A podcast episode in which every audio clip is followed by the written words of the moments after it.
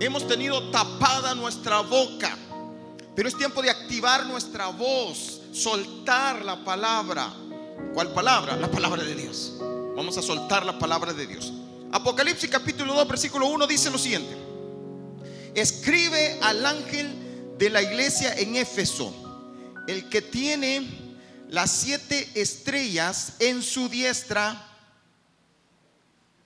el que anda en medio de los siete candeleros de oro, dice esto, yo conozco tus obras y tu arduo trabajo y paciencia, y que no puedes soportar a los malos, y has probado a los que se dicen ser apóstoles y no lo son, y los has hallado mentirosos, y has sufrido, y has tenido paciencia, y has trabajado arduamente por amor de mi nombre, y no has desmayado pero tengo contra ti que has dejado tu primer amor.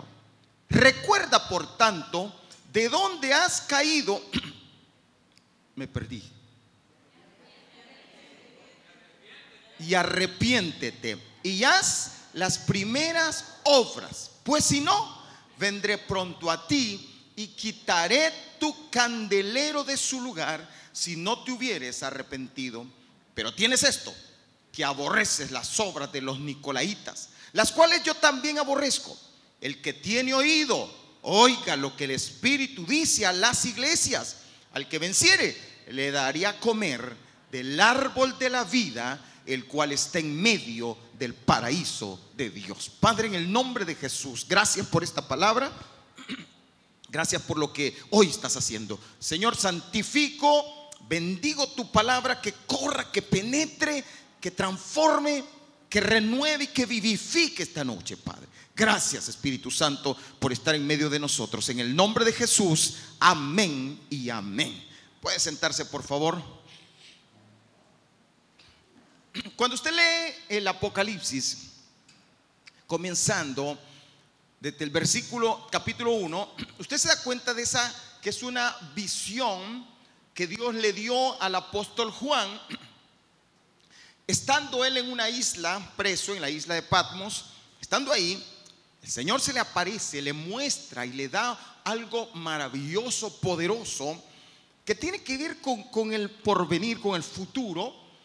Y Dios le muestra, le da una visión del trono, pero hay algo que a mí me impacta, porque, y es esto, que el Señor le dice, escribe, y le dice que le escriba a las siete iglesias que están en Asia.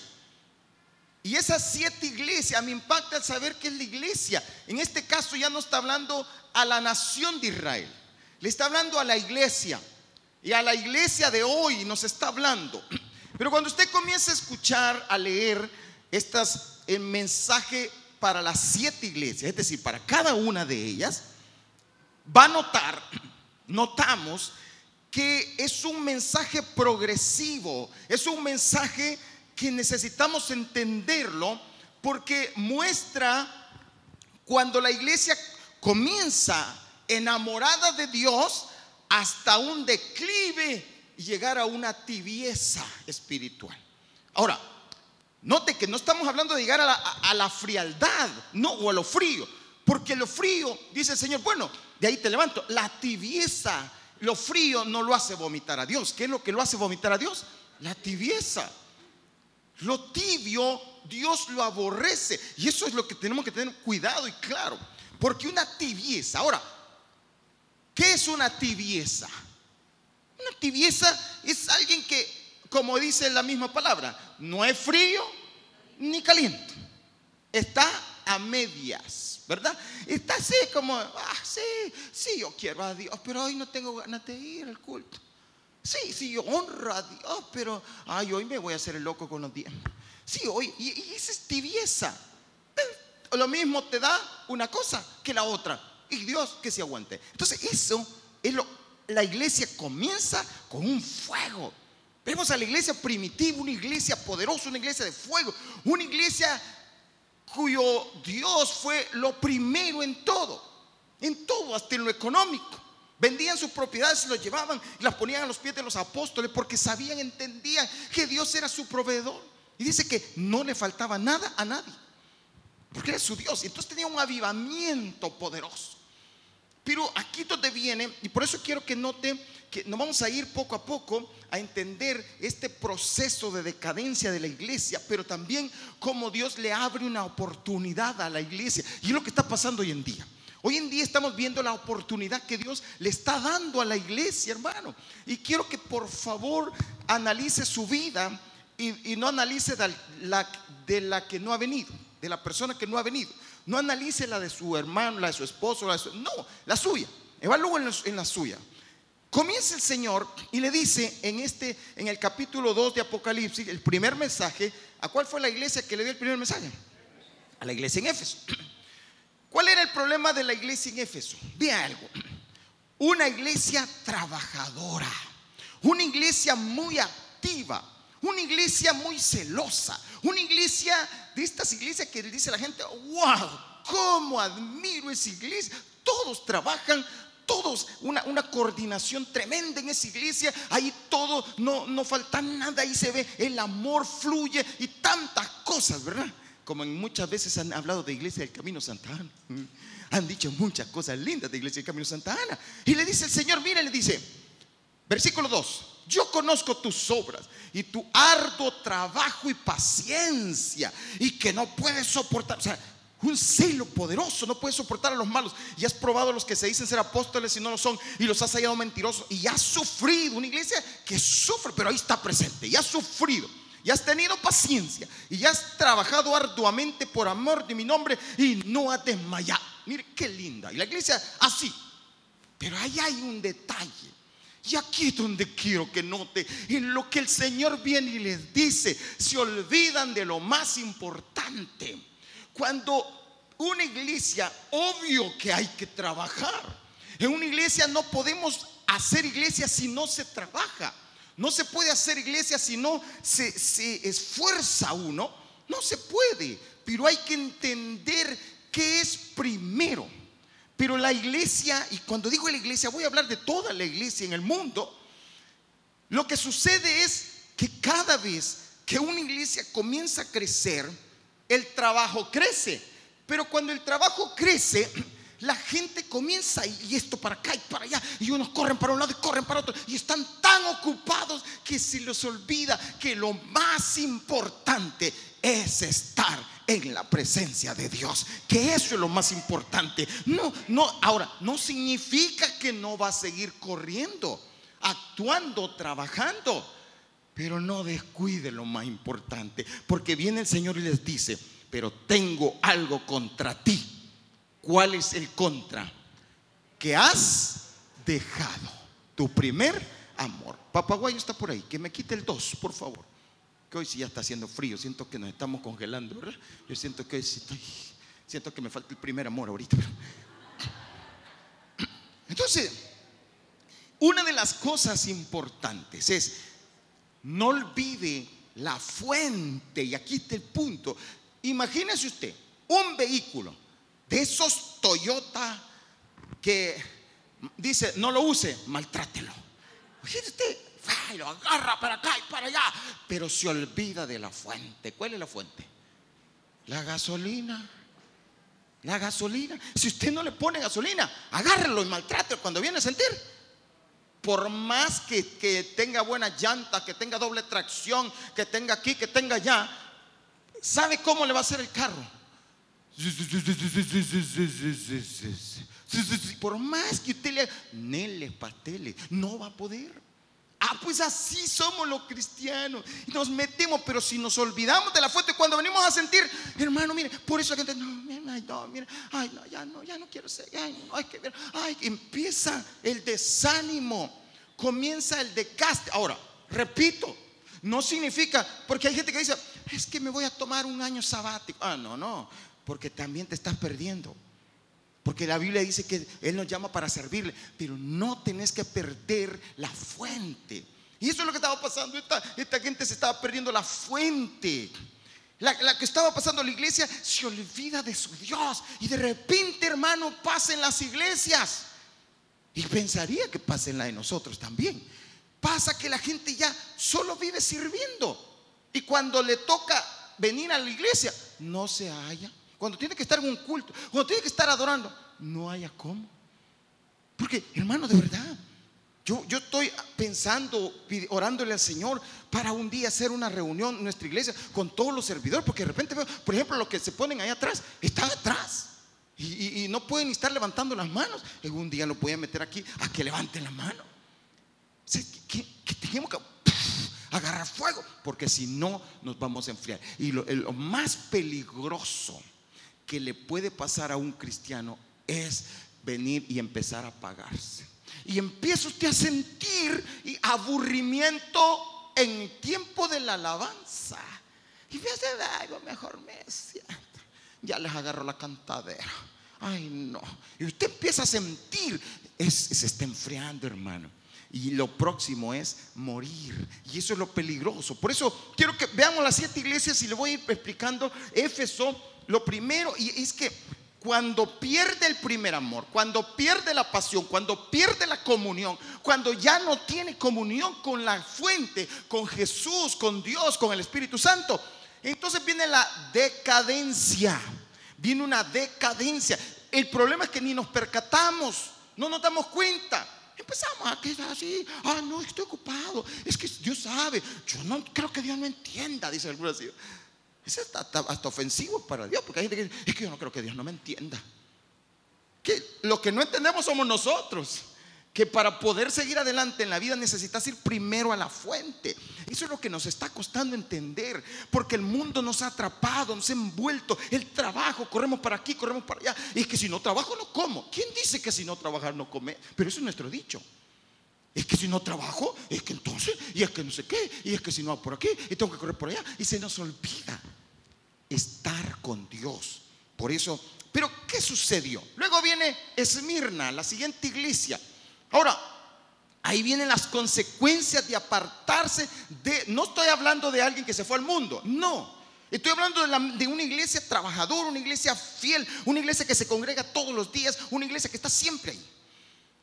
Pero se le olvidó estar en la comunión con Dios. Se le olvidó esos momentos de intimidad con su Dios. Se le olvidó esos momentos cuando recién se convirtió, que usted lo adoraba de día y de noche, en el baño, en todo lugar. Se nos olvidó. Pero entonces vienen las consecuencias. Primera consecuencia, tu pobreza. ¿Qué le pasa a Esmirna? Ah, Esmirna le llegó el virus de la pobreza. La palabra pobreza en el original significa miseria significa alguien que anda mendigando. Un mendigo, alguien que está pidiendo, déme, déme, regáleme una monedita por la moneda. Eso es lo que significa. Y le dice el Señor, yo conozco tus obras, le dice a Esmirna. ¿Qué le dice? Que dice que eres pobre, pero verdaderamente eres rico, le dice. Pero tú eres rico. Conozco tus obras y tu pobreza, pero tú eres rico. Y se lo recalga, pero tú eres rico. Algo está pasando. Por eso te llegó este mal. Y empezás a ver escasez, escasez de fuerza, escasez de vida, escasez en todas las áreas, en lo espiritual. Antes te, emocionabas leyendo la Biblia y de repente empiezas a sentir, ya empecé, empieza a ver un bajón y comienza a ver esto. Eso ¿Por qué? ¿Dónde está la clave? Arriba, has dejado tu primer amor. Segundo, pobreza, pero tú eres rico. Tercero, la tercera iglesia, Pérgamo. ¿Qué, ¿Cuál fue el problema de Pérgamo? Le dice, conozco tus obras y dónde moras. Mire el problema. Luego viene y perdió la comunión con Dios, llegan las situaciones difíciles, los problemas, porque esa es la pobreza, la miseria. Comienza a ver esto, problemas en tu matrimonio, problemas en tu casa, problemas en tu familia, y comenzás a sentir que es que empezás a sentir, no le sentís gracia a la vida cristiana. Y viene lo siguiente, empiezas a morar y a tener la influencia ya no de la presencia de Dios. Tu influencia ya no es el Espíritu Santo de Dios. Tu influencia es el mundo y todo lo que hay en él. Tu influencia porque estás morando. La palabra morar es habitar, permanecer.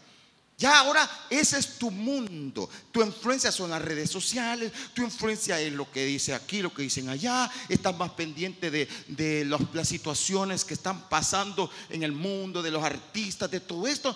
Ya no de lo que dice el cielo. Ya se te olvidó la comunión con Dios y tu relación con Dios. Entonces lo comienza, los, los terceros que desciendes a morar. Donde hoy, decía, creo que Elvis mencionaba mientras estaba dirigiendo, cómo las huestes están alrededor. Que eso pasa porque estamos morando allí. Y, saben lo que pasa al morar ahí, tú le abres la puerta al enemigo para tu casa, en tu vida, y entran esto, y entran los espíritus, y comienza a haber una contaminación. Y la iglesia se comienza a contaminar, porque, y dice ahí, mira, empiezan doctrinas erróneas. Empiezan las doctrinas erróneas porque estás morando allí y comenzás a pensar, no, pues esto está bien, no, es que, es que esto y lo otro, y, no quiero tocar los puntos que son tan sensibles hoy en día, pero usted lo sabe, usted sabe todas las, las, filosofías modernas que están inundando a la misma iglesia. ¿Por qué?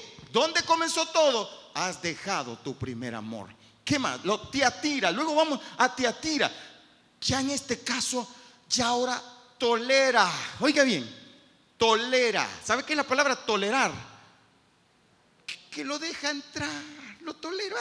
Ay, se metió el chucho, ay, déjalo.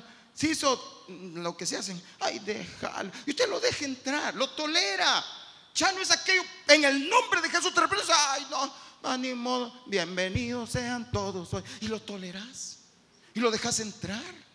Y deja que, que, te destruya. El enemigo entra a tu casa y te empieza a agarrar a tus hijos y tus hijos se rebelan contra ti. Tus hijos andan por otras cosas, haciendo otras cosas. Pues, ¿Y qué vamos a hacer? Pues la vida ahora está así. Ay, es que los jóvenes de ahora, ¿verdad? Y te agarra. Entra tu matrimonio, entra, entra el adulterio, entra la fornicación. ¿Y, ¿Y qué vamos a hacer? Yo lo dejo. Divorcio. ¿Sabes por qué usas la palabra divorcio? Por esto, porque entró el enemigo. Porque si no, no, usaras esa palabra, porque ofende a Dios. Pero tú, te dices, no, me divorcio. Si no me funciona, me divorcio. Porque esa es la filosofía del mundo. Y entra, entonces comenzás a tolerar a Jezabel que enseñe y seduzca a fornicar y la idolatría. Empieza. Y sabes una de las cosas que más ha inundado el enemigo desde los tiempos de la nación de, Israel con Efraín, con, con toda la nación del norte, la fornicación desde tiempos antiguos, las cosas de la carne, los placeres sexuales, todo eso inundado. y, uno cree que ya no, con eso no se, puede vivir sin eso. Ay, y pues sí, ay, no, aquí no, es de más, es que la carne es débil y tantas cosas. Inunda. Después, siguiente. Sardis. ¿Qué pasa con Sardis? Tienes nombre de que vive, pero estás. Wow allá empezaste a morar donde mora Satanás, pero de repente entra la muerte. Y allí es donde viene. Y empezás a ver una iglesia desanimada. Empezás a ver los cultos donde dice, póngase de pie. Y, se te para. Porque hay muerte. Es que, mire, dígame algo. ¿Cómo, cómo, ¿Qué diría usted en un matrimonio que empieza a ver los dos y usted le dice, desen un beso?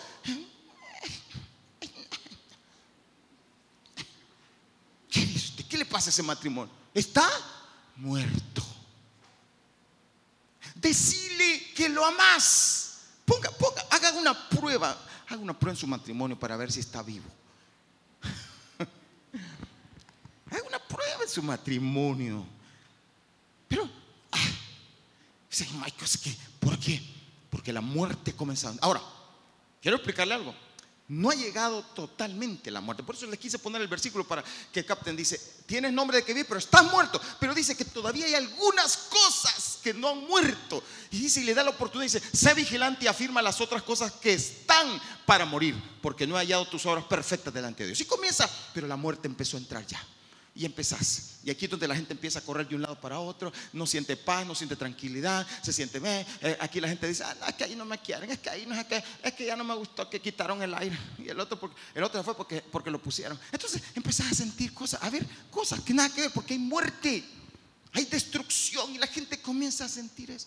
Y empieza, ay no, pero te voy a decir algo, hermano, no mires en poco. Y te estoy tratando de poner algunos ejemplos prácticos que abras tus ojos y como te decía al principio, no empeces a ver a los demás. Eh, eh, mírate a ti mismo. Y que sea Dios el que te muestre si realmente estoy vivo. Realmente, ¿dónde, dónde cayó? ¿Dónde empecé a caer? Pero luego viene algo que aquí donde, y este es el punto quizás donde yo quiero eh, concentrarme esta noche. Viene la siguiente iglesia y es Filadelfia. Ahora, note, note esto, aleluya por Filadelfia. Mire, he puesto delante de ti una puerta abierta. ¿Sabe qué es esto? Es un remanente. Es la puerta, la oportunidad que Dios le está dando a la iglesia. Después que llegó hasta el punto de muerta, Dios le dice, mm, mm, ahora te voy a abrir una puerta es este tiempo que Dios está dando. Es el tiempo del avivamiento. Este es el momento en el que Dios dice, ahora te pongo una puerta abierta para que entres, para que tú puedas volver al primer amor. Hay una oportunidad que Dios nos está dando, amados hermanos, iglesia amada. Dios está abriendo una puerta y le dice a Filadelfia, he puesto delante de ti una puerta abierta. A Filadelfia no le dice ningún problema. No es que la iglesia en Filadelfia realmente no tuviera ningún problema, sino que es un mensaje a la iglesia de hoy que le dice, iglesia, te estoy abriendo una puerta de oportunidad. Entra en ella, no te quedes fuera, que no te pase. Pero déjeme decirle algo. Solo el remanente va a entrar. ¿Y qué significa el remanente? Y, usted, y si yo no soy el remanente, va a depender si usted quiere ser del remanente. Todo el que quiera puede entrar, pero muchos no van a entrar. Muchos, dice la escritura, son los llamados. No significa porque hay, ah, es que entonces Dios ya tiene sus escogidos. No, porque no todos deciden entrar. No todos dicen, Señor, en mí aquí, ahí voy. Porque se paga un precio. Yo entendí algo. Decimos a veces, ay, es que ay, la salvación es por gracia pero no por desgracia, hermano. A veces hacemos la gracia, la hacemos una desgracia. La salvación sí, pero tú pagas un precio porque tienes que dejar atrás cosas, tienes que romper con cosas. Pero cuando tú entres en esa puerta, tu vida va a ser transformada y va a ser cambiada. Por eso es importante, porque si no, te vas a quedar con el otro lado, la odisea. No eres ni frío ni caliente, sino tibio. Usted sabe lo que le pasa a los tibios. Oiga esto, hermano. Parece feo esto, pero se lo voy a decir. Cuando alguien vomita, nadie vuelve para sí el vómito. Y perdone por la expresión, pero es lo que dice la Biblia. Y el Señor dice, porque si eres tibio, como dice ahí, te vomitaré de mi boca. Por eso antes de la Odisea está Filadelfia. ¿Qué es Filadelfia? Una puerta abierta. ¿Y qué es la Odisea? Voy a vomitarte. La pregunta es, ¿qué quiere, hermano? En el principio, Dios puso a Adán, y esto es lo primero que vamos a ver ya, le, voy, le, tengo unos puntos aquí, tres puntos. Lo primero es, es esto. Vamos a ver, voy aquí al primero. He puesto delante de ti una puerta abierta. Ahora, hermano amado, esta es oportunidad y la mía también. Hace unos meses atrás, yo estaba dormido. Vino una persona, yo sé que fue Dios, y me puso mano y oró por mí y me dijo, has estado dando vueltas y vueltas, pero ahora comienzo algo nuevo. Y yo lo tomé así como que, ¿qué es eso? Pero posteriormente Dios comenzó a mostrarme algo. Y, y, es que a veces uno, sin darse cuenta, todo lo que acabamos de ver son vendas que el enemigo pone. Y uno simplemente está. Y a veces en medio del mensaje puede ser que hayan personas que digan, me cayó mal lo que dijo el pastor. Yo recuerdo una vez en, un, lugar de trabajo, el, jefe, que es cristiano, es un, un lugar de trabajo cristiano, el jefe compartió una palabra y dijo la palabra que Jesucristo dijo. Dijo, siervos inútiles somos, porque lo que teníamos que hacer, hicimos. Y eso está escrito en la Biblia. Pero vino una hermana y dijo, qué barbaridad, ¿cómo nos trata? Se ofendió. Digo, es que eso no lo dijo el director, lo dijo Jesús. Digo, ¿por qué? Porque hay que ser, hay que dar un paso más, hay que ir una mía más. Porque si haces lo que tenés que hacer, dice el Señor, eso es ser siervo inútil. Así. Claro, y todavía no se ofende, pero no te ofendas. Hermano, es la palabra de Dios. Deja que el Espíritu te hable y te ministre. Entonces Dios comenzó a obrar en mi vida y de repente, en una reunión, en una reunión, el Señor algo hizo. ¿Y sabes lo que hizo Dios? Me puso la puerta abierta. Y me dijo, Dani, esta es tu oportunidad. Tómala o déjala. Y yo sé lo que sentí. Y yo por eso comencé a decir, no, es que es nuestra última oportunidad, es nuestra última oportunidad. Y lo decía a mi esposa, es que sabe que Dios me dijo, es mi última oportunidad. Si no entro en esa puerta, voy a ser el tibio que Dios lo va a vomitar de su boca. Y Dios me mostró tantas cosas que para qué se las cuento. Ni usted las quiere saber, ni yo se las quiero decir. Pero Dios me mostró tantas cosas en mi vida. Estoy hablando de mi vida. Pero yo dije, Señor, yo quiero entrar en esta puerta. Apocalipsis capítulo 3, versículo 8. Le dice el Señor a esta iglesia, yo conozco tus obras. He aquí, he puesto delante de ti una puerta abierta. Dígale que tiene la par, tóquele el hombro dígale, Dios ha puesto una puerta abierta delante de ti. La cual dice, nadie puede cerrar. Porque iglesia, aunque tienes poca fuerza, has guardado mi palabra y no has negado mi nombre. Por eso yo he puesto una puerta. Y el Señor ahí te la pone. Ahora imagínense usted, póngase a pensar que ahorita, ahorita, le digan a usted, ahí está la puerta. El que quiere entrar, que entre. Ay, empieza mucho. Este, déjame enterrar a mi papá y a mi mamá. Cuando mi papá y mamá se mueran, entonces entro. Quiero decirte algo. Dime que un canto que decía, la puerta se cerrará. Porque el Señor dice, puerta que yo abro. Más adelante lo dice, pero puerta que yo cierro. Porque un momento el Señor dice, ok, se cierra. Y después llegan y te dicen, ábreme, ábreme. Dice el Señor, no, ya no. Por eso es ahora o nunca. Y ahorita me acaba de venir a la mente una artista de antes, ahora o nunca. Es la hora de recomenzar. Aquellos que, que son de la edad del hermano Oscar se han de acordar, ahora o nunca. Es la hora de recomenzar. Ahora tienes que empezar. Puedes entrar, pero muchos me van a decir, ay no, es que mira, como, mira, mira cómo estoy de bendecido y el trabajo ya no me deja. Yo quisiera entrar, Dios, Dios sabe, ¿no? Sí, Dios sabe.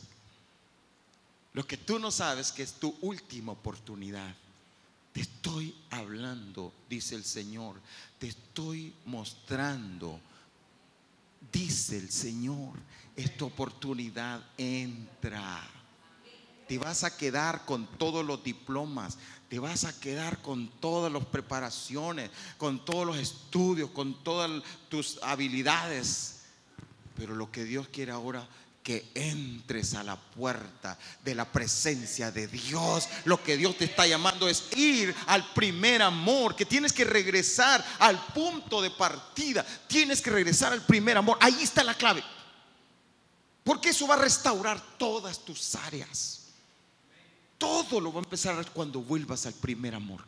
Tienes que volver al primer amor. Juan capítulo 7, versículo 37, el Señor se puso en pie y les dijo, en el último gran día de la fiesta Jesús se puso en pie y alzó la voz diciendo, si alguno tiene sed, venga a mí y entre a la puerta y beba.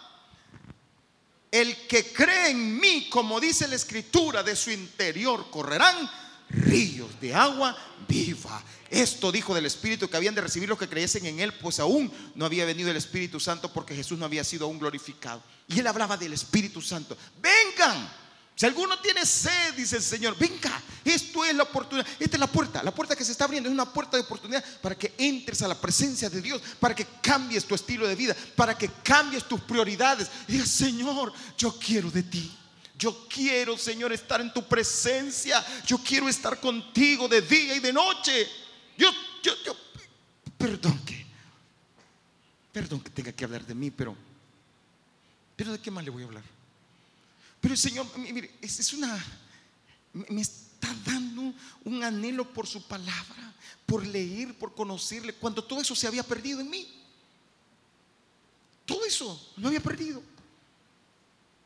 Y no estoy hablando de que, de que estaba en cosas pecaminosas, simplemente el enemigo trabaja de una manera que te va apagando, apagando, apagando, pero no te percatas. Uno cree que está bien sino hasta que el Señor viene y te abre los ojos. Como esta noche, Dios te está abriendo los ojos y te está mostrando. Y tú lo sabes. Apocalipsis 21, capítulo 21, versículo 6 dice, y me dijo, hecho está. Yo soy el alfa y la omega, el principio y el fin. Al que tuviere sed, ahí está la puerta, yo le daré gratuitamente de la fuente del agua de la vida. El que venciere, mire, ahí está la, ahí está, ahí está, el que venciere heredará cuántas cosas, hermano. El domingo les hablé algo de la herencia. Hay una herencia que está allí. Dice que vamos a ser herederos de las cosas celestiales. Hay cosas poderosas, grandes. ¿Cuál herencia? Cosas que ojo no vio, ni oído oyó, ni han subido en corazón de hombre. Todo lo demás, hay un canto, que yo aprendí hace algunos años y que no sé si, si alguna vez lo hemos cantado aquí, pero dice, y lo terrenal sin valor será a la luz del glorioso Señor.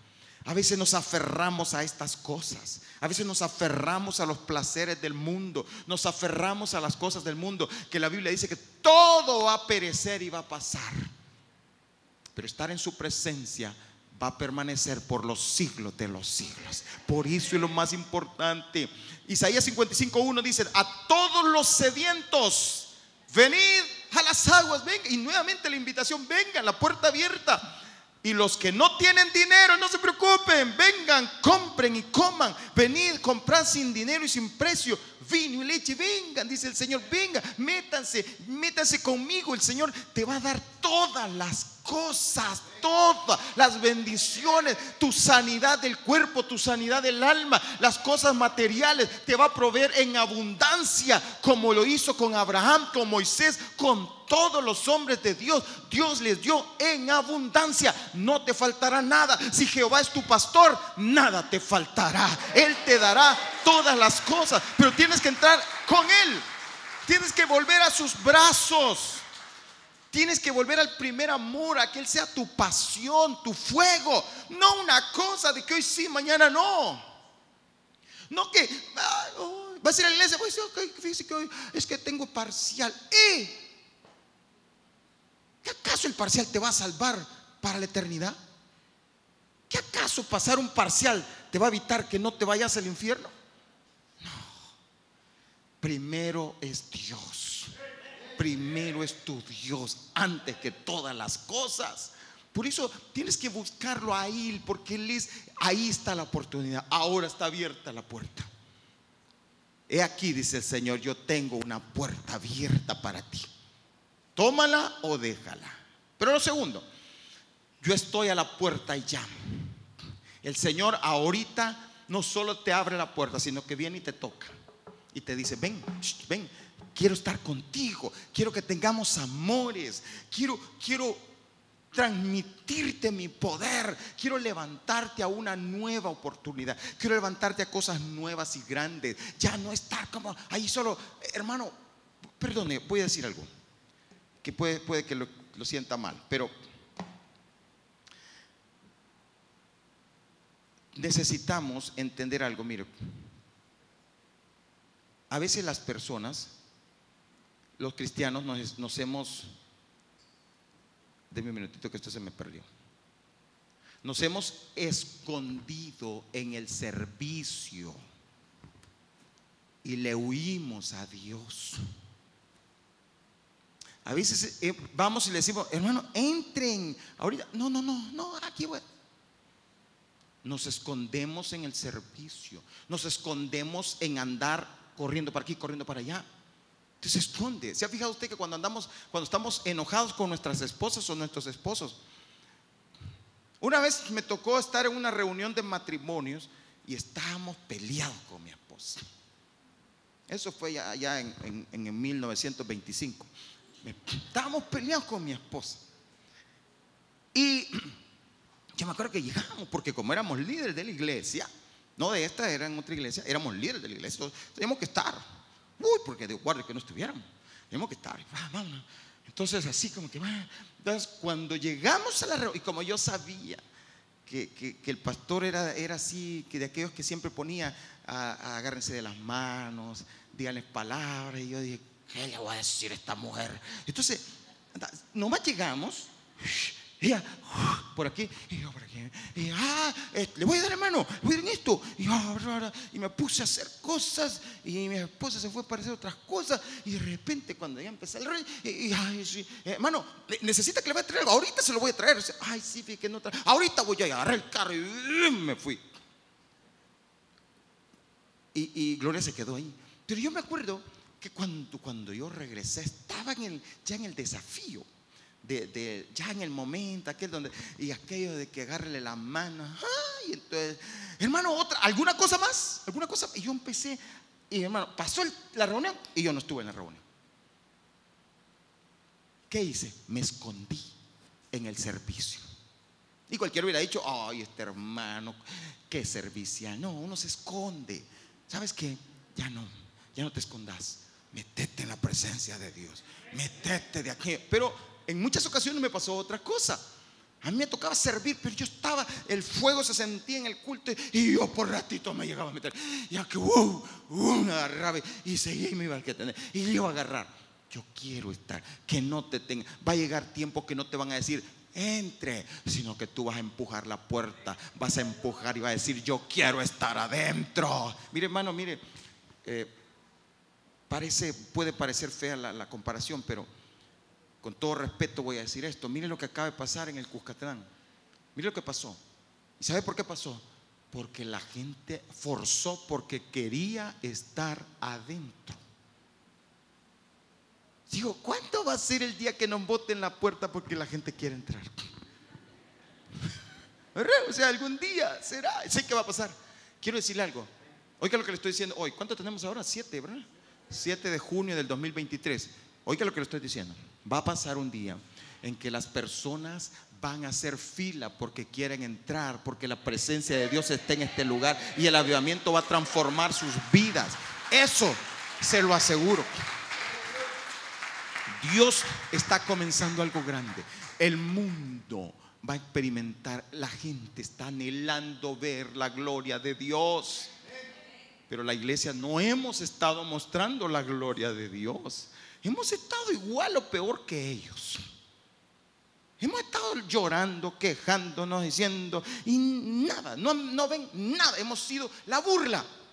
Pero esto ya se acabó. Es el tiempo, la puerta está abierta para los que quieran entrar.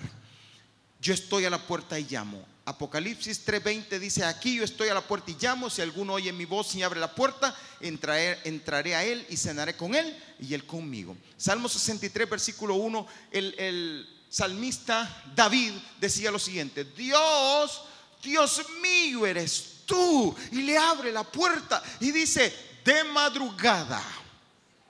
Ahí está, mire. Dios te llama yo ya, ya empecé a escuchar hermanos que me dicen, Dios me está despertando en la madrugada, Dios me está inquietando. Aleluya, ese es avivamiento.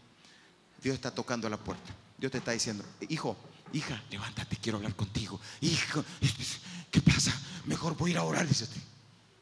Y Dios lo va a empezar a despertar, inquietar, porque lo está llamando. Y Dios lo llama y ve en el bus y ve en el carro y comienza a sentir algo. Dios lo está llamando. Dios está llamando a la puerta. Y, David dijo, Dios mío eres tú, de madrugada te buscaré. Mi alma tiene sed de ti. Mi carne te anhela. En tierra seca y árida donde no hay aguas para ver tu poder y tu gloria, así como te he mirado en el santuario. Porque mejor es tu misericordia que la vida. Mis labios te alabarán y así te bendeciré en mi vida. En tu nombre alzaré mis manos. Dios te está llamando. Y lo último, lo tercero, alarga tu mano para tomar, comer del árbol de la vida. Oiga, ¿cuál fue la promesa? Si quieren, volvamos a la, si me pueden poner el versículo del inicio en Éfeso, en, en Efesios, por favor, la iglesia en Éfeso. Ahí está. Mire, siguiente versículo. Al final del versículo, el 7, 6 y 7. Ahí está. 7. El que tiene oído, oiga lo que el Espíritu dice a las iglesias. Aquí viene, ¿cuál es el resultado cuando vuelvas al primer amor?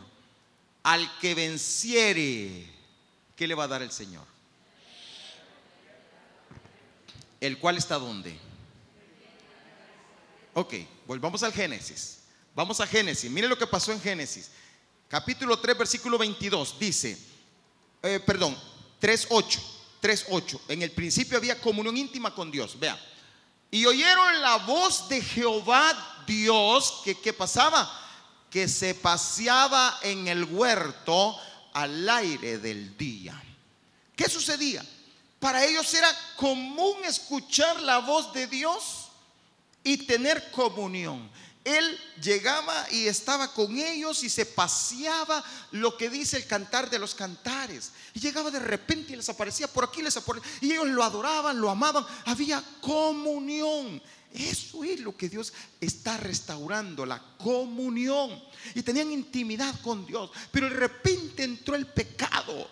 De repente el pecado penetró y dice que ellos se escondieron. Cuando el pecado entró, ellos ya no pudieron tener comunión con Dios. Ya no lo pudieron. El pecado hace que, la comunión se pierda. Y entonces dice que el Señor les dijo, ¿dónde estás tú? ¿Dónde están?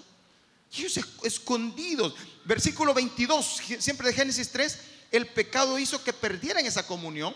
Y dijo Jehová Dios, sea aquí el hombre es como uno de nosotros sabiendo el bien y el mal. Ahora pues, ¿qué dice ahí?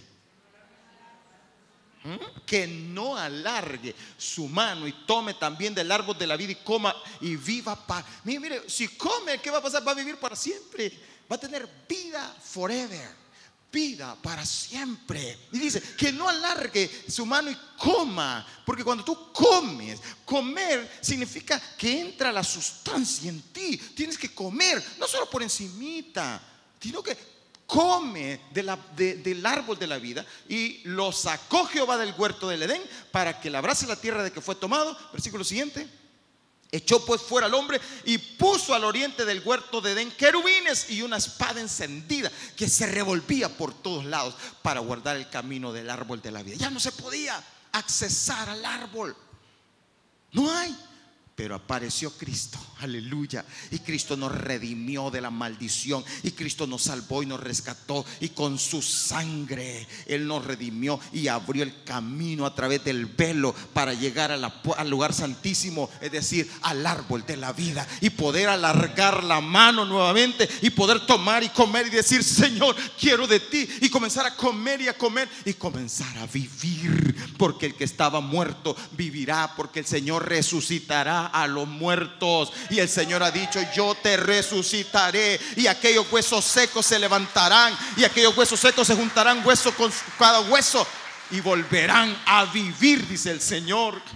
Pero vas a volver a tomar del árbol de la vida. Por eso el sacrificio de Cristo restauró el derecho al árbol. Apocalipsis 22, 14 dice, bienaventurados los que lavan sus ropas. ¿Cómo las lavan? Dice en, versículos anteriores, con la sangre del cordero, para tener derecho al árbol de la vida y para entrar por las puertas que se han abierto en la ciudad. Entras en el nombre de Jesús. Tú puedes volver y tomar y vuelves a la comunión. Aquello que se había perdido ahora se restaura. Es tiempo de restauración, es tiempo de levantarse, es tiempo de resucitar de entre los muertos. Y por último, ya, aquí cierro ya. Vengan los músicos, por favor. Ahora, toma del árbol de la vida. Alarga tu mano y toma. De ti depende. Apocalipsis 22, versículo 1 al 4. Póngase de pie, por favor, vamos a leer este versículo puesto de pie.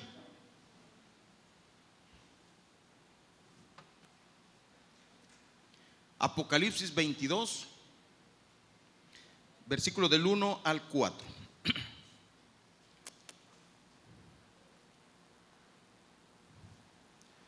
Después me mostró un río limpio de agua viva. Léalo ahí, por favor.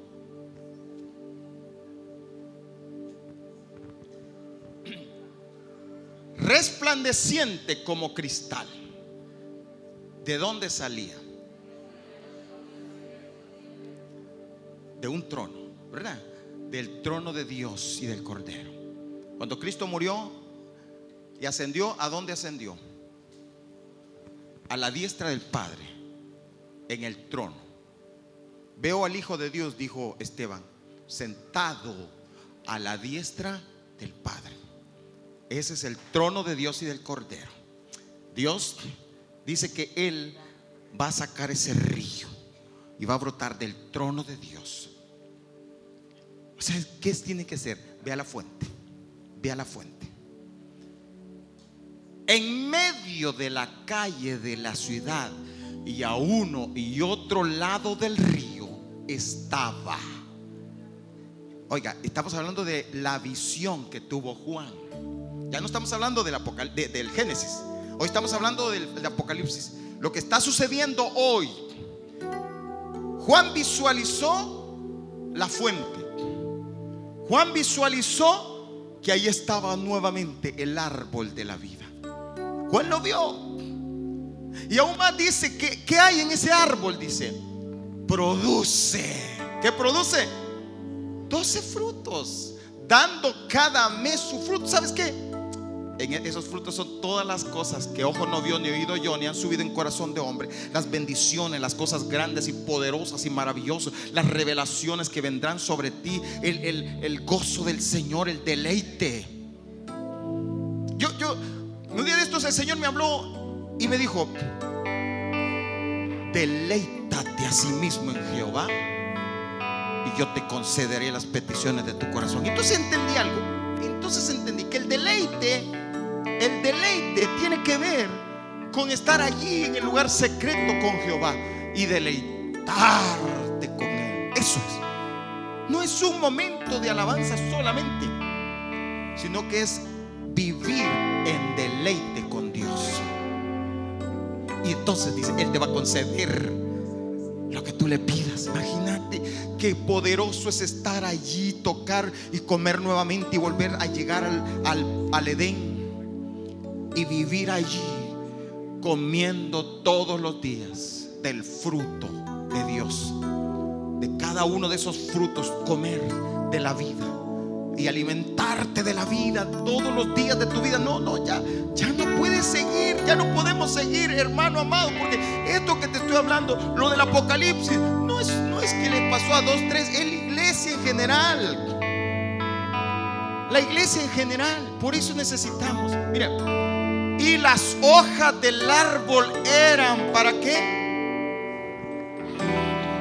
¿Sabe qué es lo que más le aqueja a la no solo al pueblo de Dios, sino que al mundo entero? Las enfermedades. Y sabe que cada día salen una, dos, más enfermedades, una tras otra las enfermedades. El deterioro de nuestro cuerpo es tremendo. ¿Cuánta gente padece del azúcar alto? Presión arterial alta. ¿Qué más? Colitis. Ah, pues aquí tenemos doctor. ¿Qué más, doctor? Los hospitales están llenos, ¿sí o no? Gastritis, todo. Pasemos tanta enfermedad. El cáncer creciendo, moviéndose. Pero aquí está la solución. Oiga esto. Y te voy a decir algo, mi amado hermano. El día que nos metamos de lleno y comamos del árbol de la vida. No solo aquí en la iglesia, no que nos vamos a la casa y estemos comiendo del árbol de la vida. ¿Sabes lo que vas a empezar a ver? Sanidades en medio de las personas. El poder de Dios va a comenzar a moverse y van a venir y van a suceder sanidades increíbles, prodigios, milagros y sanidades. No, no, no es, es bien fácil excusarse o es, sí, excusarse y decir, ah, yo como pastor puedo decir, ah, en la iglesia no hay sanidades, porque eso era de otro, para el otro tiempo, ahora ya no. Mm, bien fácil, no. Lo que sucede es que no hemos estado comiendo del árbol de la vida, porque el árbol lo que tiene es, el siguiente, el anterior, por favor, es, dice, y las hojas del árbol eran para la sanidad. ¿De quién? Dios va a empezar a sanar por todos lados, en todo lugar. Y la gente va el cáncer va a ir desapareciendo, saliendo de los cuerpos. Toda enfermedad de los cuerpos va a empezar a desaparecer por el poder de Dios. Porque es lo que Él hace, sanar. La enfermedad no viene de Dios.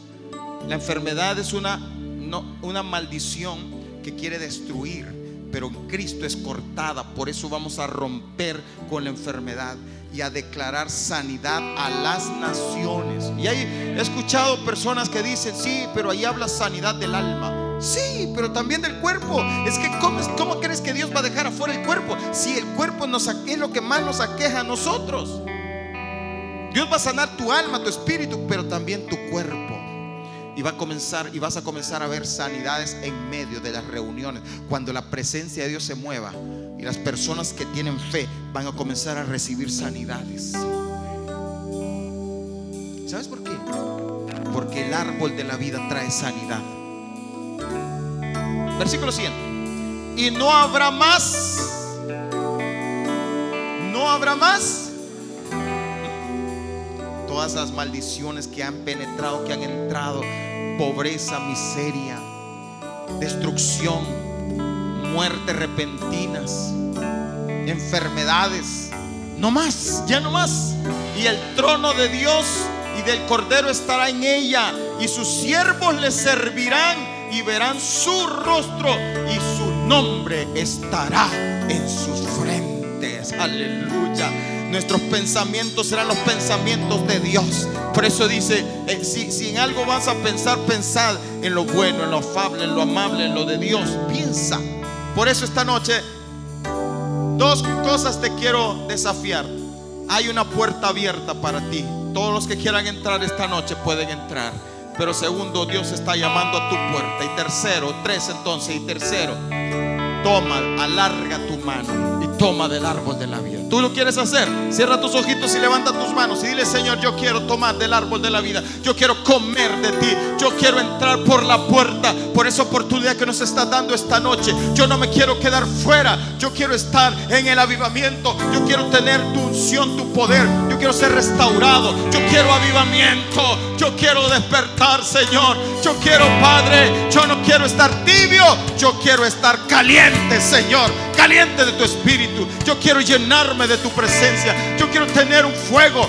Quiero tener gloria. Yo quiero ver tu mano. Yo quiero ver tu poder. Yo quiero ver tu mano poderosa en mí. Yo quiero ver cómo tú me unges, me llena. En el nombre de Jesús. Dile, Señor, ahora, ahora, llenate del poder de Dios. Llenate del poder de Dios. Llenate del poder de Dios. En el nombre de Jesús. Llenate del poder de Dios. Aleluya.